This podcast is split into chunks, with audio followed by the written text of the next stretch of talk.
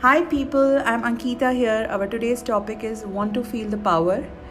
Do what you want to, it will give you power. When you do what you want to, it gives you more power and energy. It strengthens our mind and body both. I loved running and now I do it every day. I enjoy it so much and I can feel and see it every day. It's giving me more power, sense of accomplishment, and good feel factor. It clears all the fog from my mind.